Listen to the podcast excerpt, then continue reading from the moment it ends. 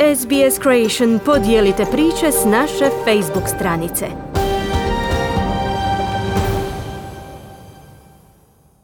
Slušate radio SBS na hrvatskom jeziku. Ja sam Mirna Primorac. Kada su brati sestra Laura i Jordan O'Reilly osnovali mali obrt za podršku osobama s invaliditetom 2015. godine, nisu imali pojma da će to jednog dana transformirati ove vrste usluga za tisuće Australaca. U novoj epizodi Agenata za promjenu Laura i Jordan raspravljaju o svojoj bliskoj vezi, iskovanoj kroz njihovo djetinstvo koje su dijelili s bratom Shaneom, koji je živio sa cerebralnom paralizom. Dok su odrastali, brat i sestra, Laura i Jordan O'Reilly, suočavali su se s mnogim izazovima s kojima se suočavaju obitelji kada je u pitanju potpora za osobe s invaliditetom i obećali su da će učiniti nešto po tom pitanju. Njihov brat bio je jedan među 34 tisuće ljudi u Australiji koji žive s cerebralnom paralizom. Oni su se trudili pronaći dobru podršku, zbog čega su Jordan i Laura željeli učiniti više za Shayna i 4,5 milijuna drugih osoba s invaliditetom. I think the overarching aim of all the work that Geordie and I do, uh, this for us is not a you know a startup or a job. This is a, a calling, and for us, it's about uh, creating the Australia that our brother deserved to live in. Ovo za nas nije posao. Ovo je poziv i za nas se radi o stvaranju Australije koju je naš brat zaslužio i o modelima usluge i mogućnostima koje je zaslužio, a nije imao, kazala je Laura. Nadahnuti svojim iskustvom s bratom Shaneom, oni su osnovali internetsku platformu koja osobama s invaliditetom i njihovim obiteljima omogućuje pronalaženje, zapošljavanje i upravljanje radnicima za podršku. Platforma nazvana Higher Up prvi put je pokrenuta 2015. godine uz filantropsku potporu Zaklade Mayer. Financiranje je omogućilo Lauri i Jordanu da stvore prvu verziju platforme sa samo nekoliko klijenata.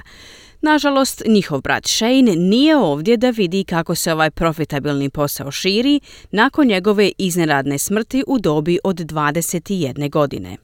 One day in 2011 we woke up and, and Shane had passed away. And um, that was an incredibly tough moment for our family. And for Laura and I, it's um, the reason we do all the work that we do, and it's the reason we're so passionate about this work. Jednog dana 2011. godine probudili smo se i Shane je preminuo. I to je bio nevjerojatno težak trenutak za našu obitelj. To je razlog zašto radimo sav posao koji radimo i to je razlog zašto smo toliko strastveni u ovom poslu. I bilo je malo tračka sumnje. Laura i ja smo se pogledali i pomislili što to radimo, zašto radimo ovaj posao. I ta je sumnja potrajala samo kratku sekundu. Shvatili smo da će posao koji ćemo raditi u svom životu biti u Šejnovom sjećanju i u njegovu čast.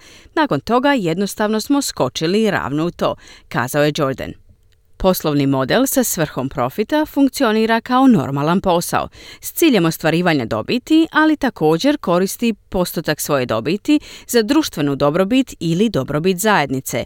Internetska platforma sada blisko surađuje s nacionalnim sustavom invalidskog osiguranja NDIS, koji podržava 10.000 obitelji i zapošljava gotovo isto toliko pomoćnih radnika.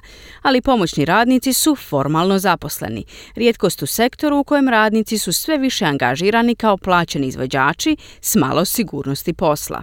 The traditional uh, service landscape in the past, and we felt experiences with Shane, was that um, an agency would send a worker and that the person with disability would have very little uh, choice and control over how that relationship sort of worked and, and, and, and developed over time. So the core kind of innovation at the heart of Higher Up is Tradicionalno pružanje usluga u prošlosti, a mi smo to iskusili sa Shaneom, bio je da bi agencija poslala radnika i da bi osoba s invaliditetom imala vrlo malo izbora i kontrole nad načinom na koji je taj odnos funkcionirao i razvijao se tijekom vremena. Osnovna inovacija s Higher Up je korištenje tehnologije kako bi osobe s invaliditetom imale potpunu kontrolu nad time tko im pruža uslugu, kada i kako ali mislim da je druga stvar koju radimo s poslovanjem je da je Higher Up jedinstven u prostoru platforme u smislu zapošljavanja naših pomoćnih radnika. Vjerujemo da su pomoćni radnici jedni od najnevjerovatnijih ljudi na cijelom svijetu. Zaslužuju da se prema njima postupa stvarno dobro i da im se isplate sva prava i da imaju stalni, siguran posao, kazala je Laura. Jordan kaže da tehnologija povezuje osobe s invaliditetom s njegovateljima i uslugama koje dijele njihove interese i kako radnici nisu nasumično raspoređeni. On vjeruje da tehnologija omogućuje higher upu učinkovitije korištenje sredstava NDIS-a. U slučaju njegovog brata mogao bi lakše izabrati pomoćnog radnika za obavljanje različitih aktivnosti, poput putovanja. When we were growing up, our brother wanted to go on holiday. He desperately wanted to go to Queensland. And it was one of those things that we always sort of thought as a family, there'll be time to get to that. But it was just too hard in the moment to think about organising the support and trying to work out all the logistics. It was one of those things that was... Kada smo odrastali, naš brat je želio ići na odmor. Očajnički je želio otići u Queensland i to je bila jedna od onih stvari za koje smo kao obitelj uvijek mislili da ima vremena. Ali jednostavno je bilo preteško u bilo kojem trenutku razmišljati o organizaciji podrške i pokušaju razrađivanja sve logistike. Uvijek smo mislili da će biti sutra i nažalost za našeg brata tog sutra nije bilo. Taj dan nikad nije došao za njega. I tako je jedna od stvari zbog kojih sam nevjerojatno ponosan kad čujem priče ljudi koji su uspjeli rezervirati let, na primjer do Perta i upoznati pomoćnog radnika u Pertu koji čeka u zračnoj luci da ih podržava kako bi im olakšao odmor, kazao je Jordan. Posljednjih nekoliko godina platforma raste i za cilj ima imati 25.000 aktivnih korisnika do 2025. godine. Trenutno postoji pola milijuna sudionika u nacionalnom sustavu invalidskog osiguranja. Među njima je i devetogodišnji Domenico Agostino. On ima složene potrebe, tako da je zahtjev za podrškom prilično visok. Treba mu puno fizičke podrške, uključujući pomoć pri jelu i piću. He's quadriplegic, classified as quadriplegic cerebral palsy with epilepsy as well. So he's globally delayed. He's fed via a peg, so everything goes through his tummy via a peg. Um, On je kvadriplegičar, klasificiran kao kvadriplegična cerebralna paraliza s epilepsijom. Njegov rast je odgođen i hrani se putem sonde. Dakle, sve ide kroz njegov trbuščić putem sonde. Također je neverbalan, tako da ima poseban uređaj kako bi vidio. Učimo ga i kako komunicirati preko očiju i drugih dijelova tijela. Fizički očito ima velike potrebe, kazala je Mišela Gostino, Domenikova majka. Domenikova radnica za podršku Alex preko HireUpa je rezervirana tri dana u tjednu za rad s Domenikom, posao koji ona radi sedam godina, a tri godine sa HireUp.